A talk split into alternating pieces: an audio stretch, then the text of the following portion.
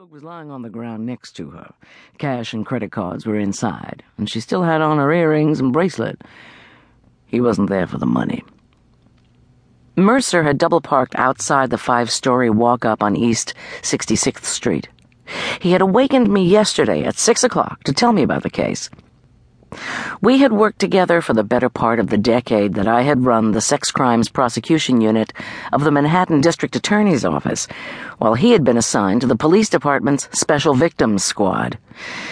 He knew I'd want the first heads up about the crime, before it was reported on the local network news, and before the DA, Paul Battaglia, hunted me down to get enough details so that he could answer the flood of calls from local politicians, concerned citizens, and the ever curious media.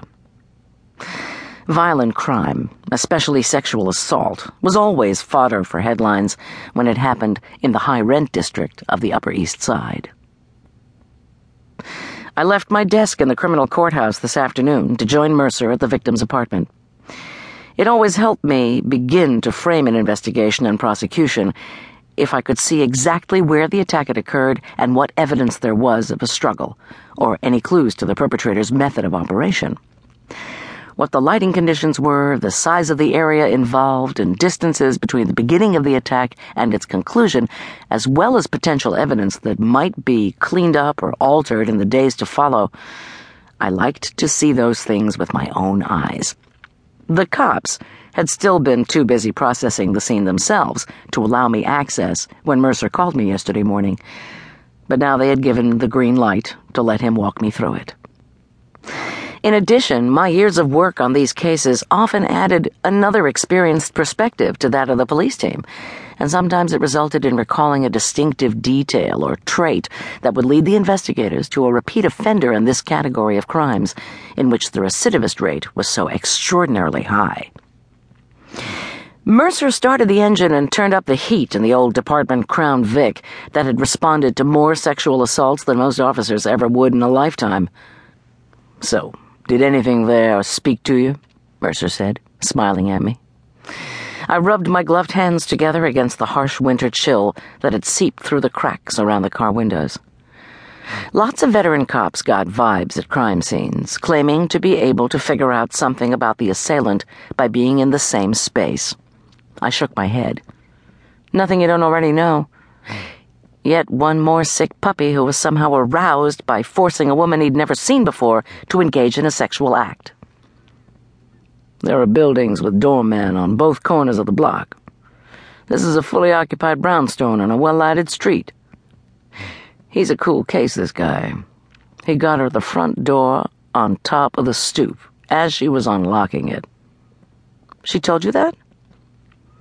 Mercer had been waiting at the hospital when the young woman emerged from the anesthetic late last evening.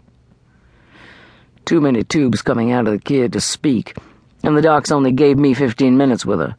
I asked some basics until she ran out of steam. She squeezed my hand like I told her for some yes and no kind of questions. We were driving to the hospital, just a few blocks away on York Avenue and 68th Street. Mercer stopped in to check on his victim on the way to his office this morning and insisted on seeing her again, as he would every day until she recovered. He wanted to tell the young exchange student that he had telephoned her parents in Sweden and that they were flying here tomorrow. Until they arrived, he would be the closest thing to family she would have at her side. Did Annika know he had the knife when he accosted her? She never even heard him coming. I figure the first thing she felt was his arm yoking her neck and the blade of the knife scratching the side of her throat. Not a particularly distinctive M.O., I said. You looking for creative too, Alex? I shook my head. It's all in the details, as you know. Exactly what words he said, how he touched her, what he smelled like. It may be a couple of days until we can get all that from her. And hope in the meantime that he doesn't feel it necessary to finish the job with another victim tonight or tomorrow. Mercer flashed his badge at the security guard in front of the hospital driveway, who motioned him to leave the car right at the curb. Sophisticated monitors beeped their familiar noises as we pushed open the doors into the surgical ICU. Nurses were engaged in every one of the eight cubicles, tending to patients.